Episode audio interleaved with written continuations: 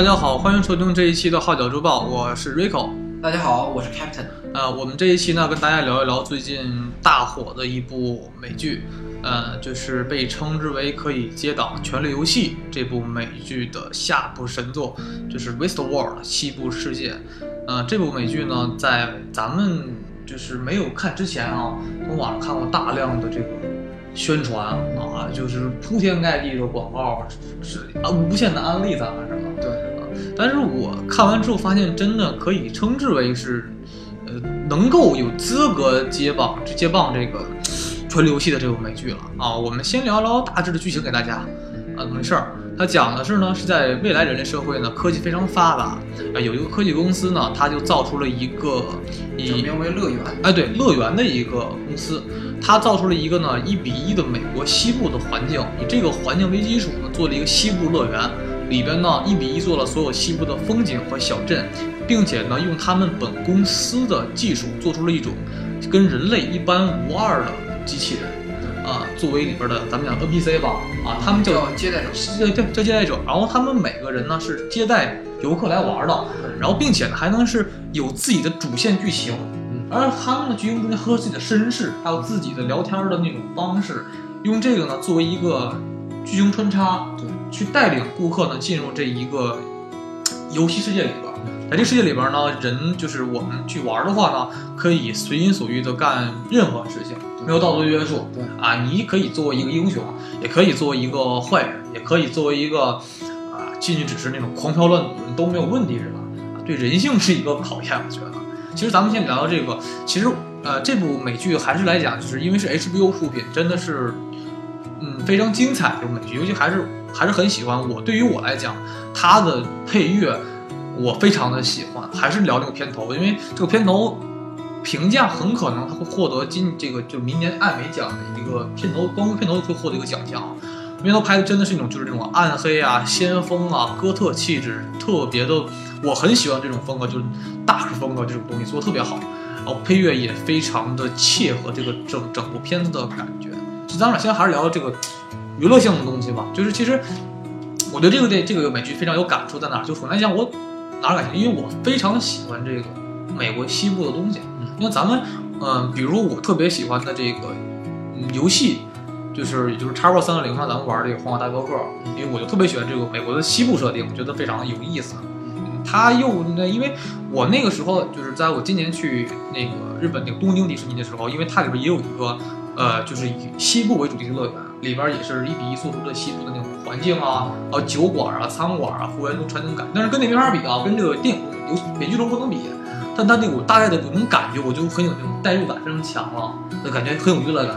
第二呢，它就是呃出现人工智能机器这种东西啊，非常我对，因为我说过，就是现在咱们能看到现在出现什么很多的机器人女友啊，就是未来我说可能再过个三四十年，真的可能机器人会与咱们人类去服务，去当人咱们社会中的一份子，去作为他的角色所在。他里边有讲到大量的这种叫呃图灵测试，就是机器人是否会有人类的情感，这是一个很关键的一个讨论点。嗯，所以说这个美剧还是非常有意思的。其实我挺喜欢这里边咱们所说的，就是，呃，它是由这种啊呃，就是现代跟那个它有点类似于这种，我觉得感觉应该叫做那种复古科幻剧。那毕竟它是一个公司做的机器人，然后你进去玩儿，然后真的感觉里边那个人特别爽，在里边那种感觉就是，如果真的有这种乐园非常好啊，那种还是不错的。你对这个剧怎么看？看真的？嗯，我觉得这个剧就是最好的地方，它在于就是它用一个用一个镜头，然后重复每一天的剧情，然后对对对，来勾出后面的那个整体的方向。它是以大致不变引出那种小变量的东西，然后再堆积出来一个质的改变。对，一部每一集都变成这个机器人从觉醒的状态，就是他完全从一个单纯的接待员，只有自己的思想力那种单纯走程序的，然后再慢慢变成一个有自我思考意识的这种机器人，然后有一种，哎呀，可以说是我觉得是非常精致的一部美剧吧。其实，嗯，咱们看到它是比较好玩在哪儿？就是说它的游乐园里边是一条线啊，他们人发生的故事，然后呢。科技公司呢，这个乐园公司也是他们一个主线的一个互相穿插的故事，然后最后这两大系统穿插在一起，然后一个是真正人类的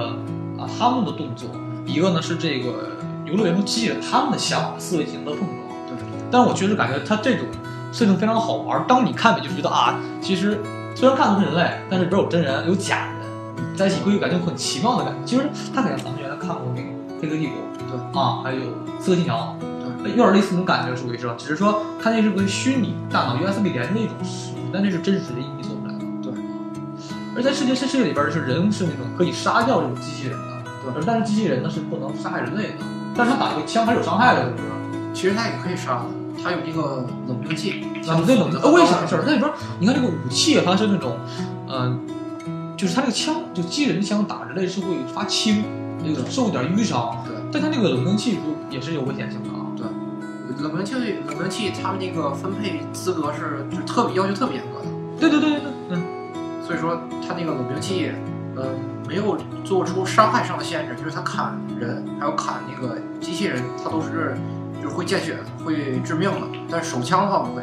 对对对。手枪和那个揣子的话，只对什么是穿？之前应该说就散弹枪嘛。对散弹枪，它只对那个电脑 NPC 还有那个，呃，就是有权限设，呃就是被电脑系统设置有权限射击的人，呃，设置成设置成可射击状态的人才有伤害。就像那个，呃，里边那个保安队的那个，呃，公司乐园保安队派那个人说说，呃，NPC 无法射击人类，就是因为一行代码的事儿。对对对如果那个代码是零的话，就是人类也会受到伤害。对对对，在里边确实，但里边毕竟大量的东西都是真实的，只有一枪不真实。对枪，但是打出也是弹丸性东西，只是对机器人有伤害，对人类呃没有太多伤害。对。但是感觉这个乐园做的非常有意思，啊，就是人到机器人没有什么道德的约束，就是美国。其实我觉得美国在那个，那一八几年那个时代的那个，应该就咱们应该叫十九世纪末，啊、那个时代的西部非常好玩，因为法律上比较少约束，是人是在粗犷那种荒野中生存，然后全靠自身的道德约束去想做一个有点像那种帮派和部落争斗那种，对，因为它是一伙一伙。对对，其实西部那个，其实我觉得美国西部最好玩在哪？首先是地貌环境，它拥有那种戈壁滩，然后半草原，然后那种咱们我不太我不太明白，因为我不是学地地理学的很好，因为它是那个那种各种那种山貌，很冠种山形，还有那种高山和林条雪原啊，这个首先地貌非常有就很特色，还有就什么，就是里边儿很多种族，比如说咱们所谓的黑人、白人，这是很简单的了啊，然后还有印第安人，还有墨西哥人，它是属于西部嘛，它属于跟这个咱们要真正算要做美墨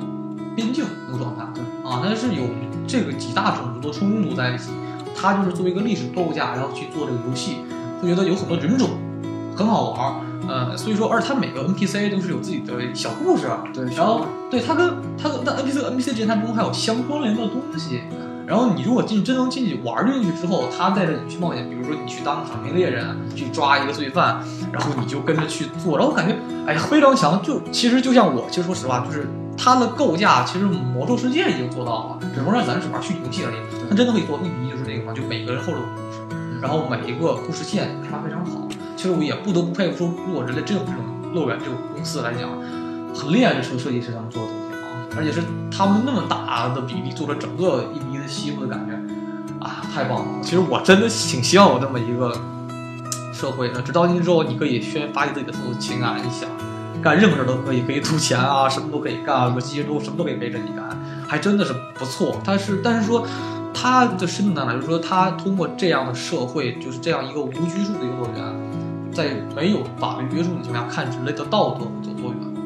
看你是否有自己道德底线，或者你只是当个恶人，随便，你可以扮你想扮演任何角色，然后去打乱 NP，你可以去跟 NPC 玩，但你可以打乱 NPC 它的应有的进程。比如 NPC 它有故事线，它去走，然后你可以突然打断，就杀掉这个 NPC，然后 NPC 就断了，然后看怎么办，然后他们在第二天再回收。我觉得还是特别棒的，这个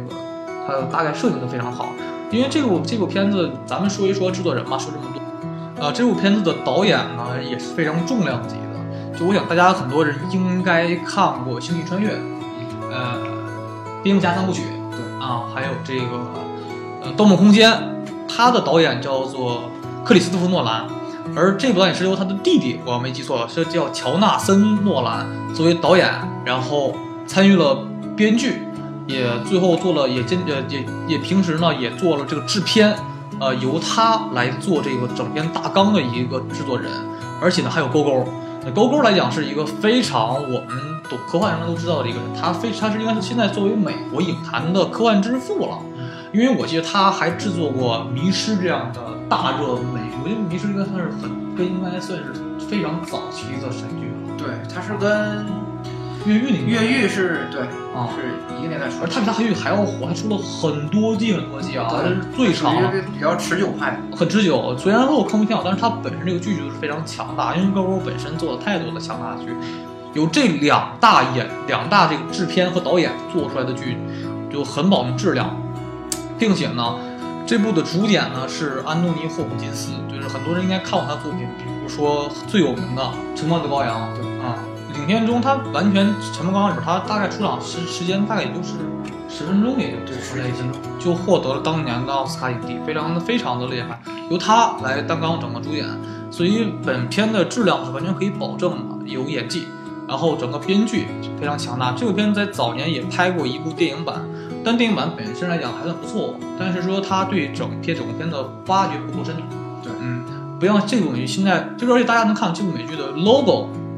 就是一个他们制作机器人的一个雏形模型的一个标志，就一个人在一个圈儿里，然后四肢被撑开，那是他们机器人的就制作开始做骨架的一个过程。但是我想很多人应该看得很眼熟，它非常的像达芬奇的《维特鲁威人》的这部画作，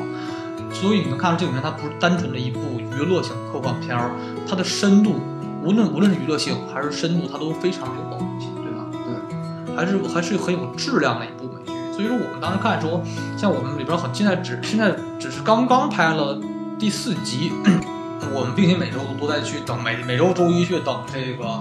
啊下一集的更新，也蛮累的也是。但是又因为这个剧的精彩，所以我们都在去去追去等，因为它值得。我觉得它会它的本身题材性是会值得拍很多季的。因为我听 Kevin 说，它大概在原著是有四个主线，对，嗯，而西部界只是其中一个事件。对，如果真要是扩展，还会很多。现在是真的是冰山的一角那么多了。对，而现在人物大概我们在我看到的真正出现的主要人物大概就只有十个人，十个人的戏份就已经非常的足了，挖出了很多的坑，应该什么安诺的碎片呐、或者什么迷宫的灾难啊，对啊，它有很多的梗需要我们去，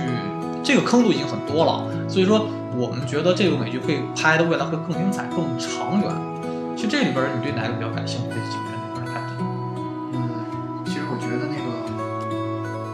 如果就是算现实算现实世界里边的话，就是那个福特老爷子，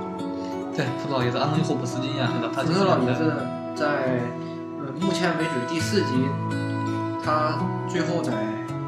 呃教堂那边设置了一百条新的故事剧情线，然后这一百条故事剧情线会引领这个这个西部世界的故事，完了走向另外一个发展方向。对，因为他本身现在大家想，就是他设的故事线会打乱整条的游戏的游戏性对啊，他会冲突的。但是大家他不要他他他却执意要做，现在大家不知道他的目的是什么，而他又设计一个新的，看我记得有一个第三集、第二集时候有个黑色教堂，对，原来是个白色教堂，那不知道可能也是一个过去的事儿，而且他跟他的他的合作伙伴安诺德就已经死去那个设计师，他俩之间出现过什么事情，导致了阿诺德在三十年前死在乐园里边。一乐园本来不会死人的嘛，对他他真人不会死在里边，他怎么会死在里边？是否发生过大大屠杀事件啊？是否会怎么样？这是一个穿插的梗。还有就是咱们看，就是他现在没有名叫 The Man in Black，就是我们管他叫黑衣人这个人，就是那个黑色戴礼帽那个老头，他就想找那个我们叫傻瓜官，懂吗？对啊，他想找一个隐藏的是干嘛的，而且所以找那个红蛇女啊，作为他，所以咱不知道他的目的是什么，因为他是个老游客，像老司机啊，这游戏通关了，对玩腻了都已经，都知道你干嘛，他知道了，对啊，他了解这个整个游戏了是吧？他自称在这个世界已经待了三十年。对对对，有钱，真有钱，对。一天一天好像最低我看评价是最少耗钱是四万美金一天，对。啊，一般个六七万美金的高等级那种的，对，对，他是一个老司机，而且是还有就是什么，这里边我们现在所看到的一个新出现的两个一个角色叫做呃，我们看到这个就老好人嘛，管应该管他叫。啊威廉，威廉他本身就是一入场他就是那种不是跟别人不一样，他他不爱杀 NPC，然后去喜欢去投入这个游戏中去玩。对，其实我觉得整为什么我跟人说说美剧一定不要像国产剧那样去你就去听就 OK 了。美剧，我觉得大家要是想看美剧，一分一秒都不要去走神。为什么？比如说他的导演每一帧每一秒可能都是他的存在。我就举个例子说，威廉，我像看完之后，威廉在第二集出场的时候，他当时是进更衣间，对不对？然后跟那个女女星说完话之后，他去来去挑帽子，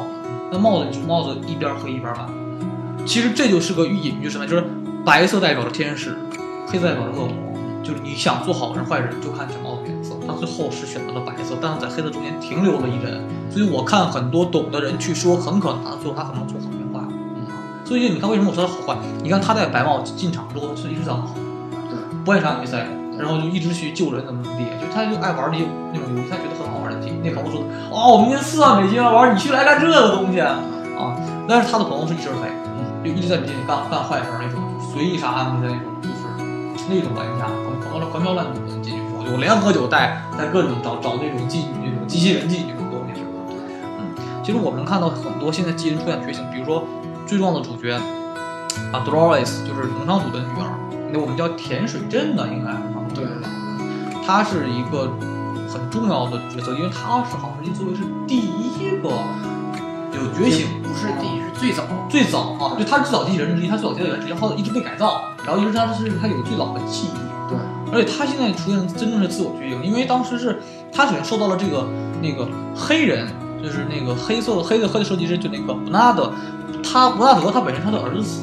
死了，之后他可能想通过去。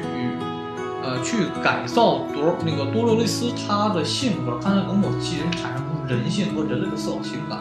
最后可能造成自己的儿子会想通状态，所以导致多洛雷斯他有一个比较强的一个人主观的从一个单纯机器人走程序人，他有自我思维或做梦或思维，哎，他有一个一种他就不像机器人了，他有自我的感想和对社会的，他会想我他在想我们是否处在一个虚假的世界中。他甚至跟他的那个就是游戏中的情人叫做那个好友，就是应该是我们管的应该叫做 Teddy，嗯，Teddy 他呢，但他有很多人我不很多人可能看着眼熟啊，我没记错，他好像是啊，这个早期咱们看的 S 三零里边的那个第一代镭射眼啊，是他扮演，所以大家看着会很眼熟，一个帅哥，他死的很多嘛，各种死，各种惨死啊，就是他很倒霉，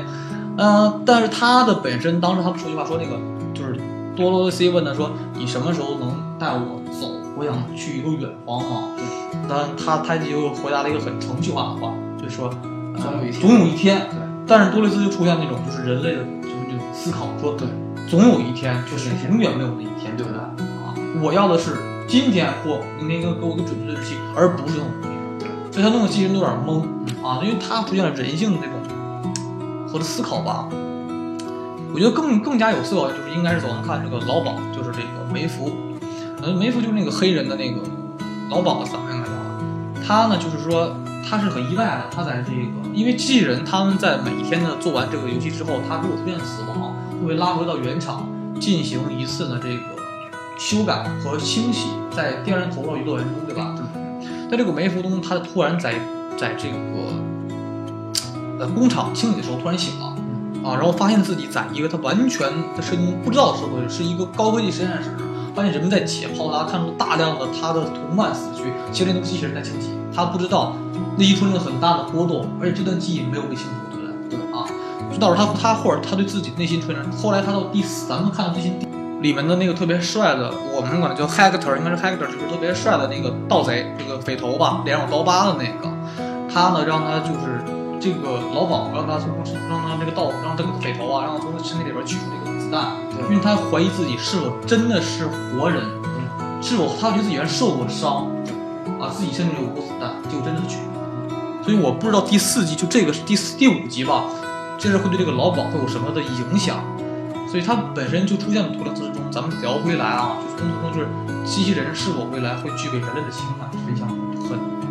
我觉得我值得我们思考的一件事情吧。还有就是说，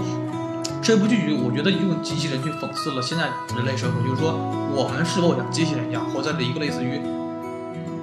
虚虚假社会中吧？它会有一个自我反思，通过机器人的思考，我们内心会有时候我们跟机器人是否是一样的？它有这种类似于哲学观的一个深度谈话，并且还是那句话，在人类在这种无拘无束社会中呢，会出现什么样的一个？道德观的约束。当没有法律的时候，人类会什么？其实我觉得每每条线都有很多的分支都值得关注。其实我还是很挺关注这个黑衣人那个老头儿，他未来的这个迷宫会是什么状态？他像寻宝一样在这里走。他拿着一个人的头皮，然后在这个头皮上画着一个。对对对，其实他还是可能他知道是更多。其实我现在更关心的最大的坑是那个阿诺德碎片，就在他这个俩，他阿诺德跟福特他俩创始公司的时候，他当时为了呃阿诺德就比较倾向于机器人，他比较自闭嘛，他就爱跟机器人聊天，然后他就做出了一种就是跟机器人聊天儿的那种话，里边给机器人加入人性这种软件程序嘛，不是。但后期虽然这个东西被清除，但是留下了这种可能没清除干净吧，有些老的招待员们身上脑子里会有这种回响，所以很可能这个碎片是一条线索，也可能由这个碎片会给这个呃机器人造成这种未来人人格的出现。其实这碎片已经出现成效了，哎，对对对，就是嗯，呃，在乐园里边的所有的叫接待者，他们每天都会受到记忆上的清除。对对对然，后这个并不干净的感觉。这个阿诺德碎片导致这个记忆没清除干净，他们一开始都以为是自己在做噩梦，对对对，实际上后来发现那就是现实。直到呃那个叫那个梅福的老鸨，他在自己的那个地板底下发现了自己以前曾经画过好几好几次的一样，就是给做手术的那些人的画像，就是带着这个实验室的那个穿着防化服的那个工作人员。对对对，其实就是安德碎片可能是整条线的一个大的一个钥匙吧，开启。因为咱们看到这个老期的，就是最早电影版的时候是介绍最后机器人屠杀人类，像咱们现在看到就是看第三集的时候，有一个机器人是走丢了，后来他是举石头想可能要真的是要砸那个程序员，但是后来可能是程序的限制，不让砸不让不让杀人类，他把自己砸死了。对对对，其实这里边能看到。就是我们能看到最后，可能到再过个几期，很可能机器人会真正的反动，真正叛乱，可能讲那种可能对我们人类社会一个反思吧。因为这些其实像小白鼠讲的是用人类去宰割啊，就根本就没有人权了。但有时想想，可能机器人可能到未来，像我们所说的，现在就是阿尔法狗这种东西，人工智能可能超越人类，但是人工智能是否会出现人类的情感？可是就像我们这两年看的奥斯卡获奖剧就是《机械姬》这种东西，是它对。还是那句话，图灵测试真的是我很觉得很厉害，在一九五零年时就出现这种提这种提议，真的是对未来一个很前瞻的一个看法。它不这部剧不但拥有了我们对西部那种片儿的一种喜欢，满足这种东西，又满足了科幻剧啊的这种我们所喜欢的这种格调，又进行了两方的融合，感觉很奇妙。因为这种西部乐园社会，它完全就是一种完全真实的一个大型的一个叫 RPG 类游戏这种的，就是啊，不知道也觉得，但是就它。只要可能很多人玩过这种 RPG 游戏，你觉得这种游戏的乐园非常有意思，但它又具备一定的对哲学、对人性和道德观的思考，这才是一部可以说明说现在只看了第才看了四集，我觉得非常强，就是可以说作为神剧的一个剧。但是我也希望它千万不要烂尾，它能可以一直是照这样质量继续拍下去。因为现在我看到的第四季，第四集吧，嗯，收视率不是很高，因为第四季好像被那个当时它上档期北，它不是每周上映吗？他当时是跟今年的刚刚呃刚刚出的这个《权力》呃《行走到第七集，他冲上了，对，然后抢了抢了百分之十十五还是十七的这收视率，大概是抢了这个《全职吉普世界》，但是我希望他能一直好好拍。这部剧的铺垫还是有点长，有点长，因为还是你要说 HBO 这个剧，HBO 拍剧它永远是说先，它是把一个氛围给你渲染，它可能就拍一些什么小孩在玩啊。就咱们记得刚开始就是这个呃 Teddy 下车的时候，他就看到西部城镇里边小孩在玩玩乐乐剧，然后有警官在那找啊，我跟我们去这个抓这个抓犯人去吧，反劫猎人。他用这种镜头大量镜头去渲染整个西部世界的氛围，然后再看这个剧质感好的就已经有。他不上来就拍剧情，上来就因为感觉他氛围不够，就不够拍这个剧。但属于一个，它算一个半年代剧了，就属于一个很真的是复古的东西。而在西部这种传，而且在这种西部设定下，有无限的可能。还是说那句话，如果大家真的是玩过，就是或者看过，比如玩过《霍本纳伯克》呀，或者总会看一些西部片子，你会对这种西部会非常非常有这种情节在里面。我觉得这个土地真的是这种生机无限的一个土地。如果在这真的做一个游戏的话来讲，这个公司的创意员每他们不是大概是每每一段时间就会发开发出几个 NPC 出来，然后再去做条故事线，做穿插，然后去让大家去对了，瑞克，你注意到那个眼睛上飞过苍蝇的那个事儿吗？啊，对，这个我记得，这个应该算第一的一个特别重要的一个梗啊，就是先开始苍蝇在各个机器人，机器人是有触觉的，对，在他们眼上开始来回来对，但是到最后，那个多罗西他直接就给拍死了，我真的感觉哇，这要进化的感觉有一种。就一下就用这种小的细节来体现出来机器人有了人性。就他在一步步的，就是开开启人性，比如说程序百分之十、百分之二十，他一直在往升级的开启人性的那一面。对，这个东西确实是我每个技能有一个新的进化，你都会觉得他觉得是哇，这个是剧情走向一个关键点。最后人类和机器是否出现这种冲突啊？这个游乐园是否暴动？因为我们不知道三十年前是否就是因为游乐园的暴动导致了阿诺德的死亡。器人都有人性这个事儿啊，他们这个体系就非常容易产生这这种直接的结果，就是他们每次出现问题以后，他们都会被带到现实世界，然后进行修正。就是他会在和人真正人类的接触中，然后学习到人类的一些表现什么，然后导致他们看起来越来越有人性。尤其是像咱们，就说当时不讨论，你说有些有些设计师希望这些有这些设计机器人哈，他就是个教练就 OK 了，不要给他赋予太多人性。而这个福特呢，他就喜欢给赋予更多的人性一些。就像他们，你看，比如说咱们在讲招待员接待完你就走了，但是他们招待员在四天没有活儿，还有跟自己聊天，对，去聊跟自己有关的事儿，这东西就在没有朋友哪块看着你，看出自己在表演，我觉得，哎，这个东西还是很有意思的啊。其实也不得不佩服这些演员，他们就突然变成机器人的时候，就在就是侦测的时候，进行调试的时候，突然变成那种说话没有表情，对，没有语调的人，然后突然在演出那种戏，对，瞬间哭，然后瞬间特别平静，哎，很厉害。你能看，而这里边 HBO 这个剧尺度非常大，里边所有因为机器人嘛，它没有遮盖，全都是裸体。你这些演员真的是非常敬业，无论是演技还是职业道德都非常非常之高。那种特写的镜头，然后一个人就是接下整个镜头，然后进行 solo 这种戏，就特别考验那个演员不得不说，还是这种美国他们做这种这种工业性东西非常完整，演员真的是保质保量，对吧？还是有浓厚。他不论群众演员，还是我记得第一期说过，群众演员和主角都会演得非常的到位，才看这个剧的质量非常高。所以说他会说你要拍什么样的的感觉，他就给你做出来。无论是特技，特技大家都会做，但是演员也是非常重要的。但是说到这个剧到最后，说我能想到就是说，它主要还是体现机器人这个图灵测试的东西。呃，我们看到每一个人，比如说老这个老老鸨梅福他本身的想法，啊、或者是多洛西的想法，他们都会逐渐在觉醒，甚至会有传递、互相传染人性的这种东西会传染出来。甚至像咱们说看到，就是说，呃，其实你看机器人来讲，他们早期都是好人，但最后在设定会变成好人，反正人类一样。比如说我们看到的 Teddy 就是现在的好人，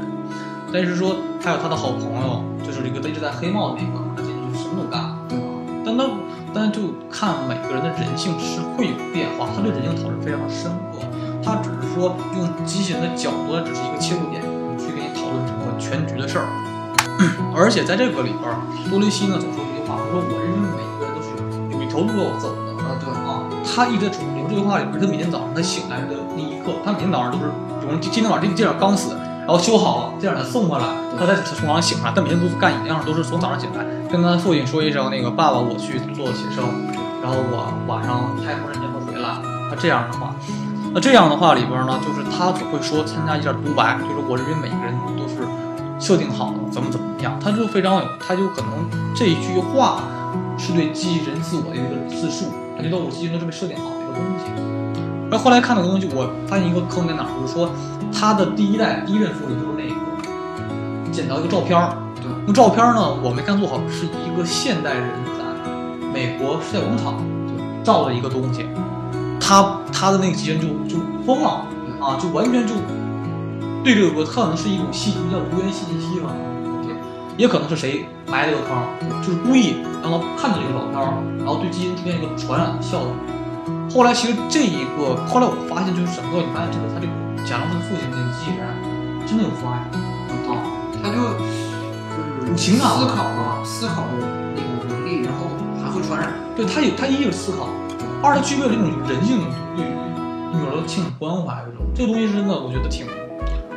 不一样的，在这儿了就，而且他最后你记得他当时他最后被送送回那个冷藏库，因为所有机器人他如果出毛病，基本都会被抛弃，送到那个地下的一个大的一个库房里面。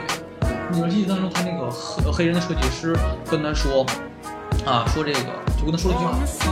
啊，对，然后你看老头突然脸出现眼泪了，然后挂着眼泪自己走，虽然不知道说的是什么东西。其实《孩子汉这个里边，咱们看到的里边所有的科技公司里边的每一个人都是都有各自的想法和目的，对吧？能看出这个黑人他可能想法是说，我就是想为了这个孩子，但福特自己更大的目的，福特我真的我怀疑当年的阿诺德的死跟福特有直接关系，不能说是把他害死，就是我可能是我，可能他因为他演过坏人嘛，啊，所以有可能我就这么想，但是确实感觉这两个人之间可能有很多的事儿，才会导致说。阿诺德当时怎么死亡的？其实聊的很杂嘛，大家还是希望大家去好好的看一部这些，看一看这个美剧。它里边的三条主线走非常准，就是还是乐园这件事儿，然后科技公司的事儿，然后科技公司跟乐园之间，呃，出现那种很多的化学反应，这样还是我们来看，它具备了科幻，具备了科幻，又具备了这种时代剧的一种走向，它就是。有很强的张力，这种这种这种剧才可以互动空间非常大。哦，你怎么写怎么好玩，OK。因为它是一个半虚幻半现实世界，就像我们玩《刺客信条》差不多，感觉差不多吧，就是没有那个那么那个是穿越啊，这个属于那种一比一的真实环境，还是非常不错的。还是所以说我给大家还是算安利这部戏吧，所以说还是很不错的。嗯，我们也希望这部剧呢能拍得越来越好。那我们今天就到这里吧，拜拜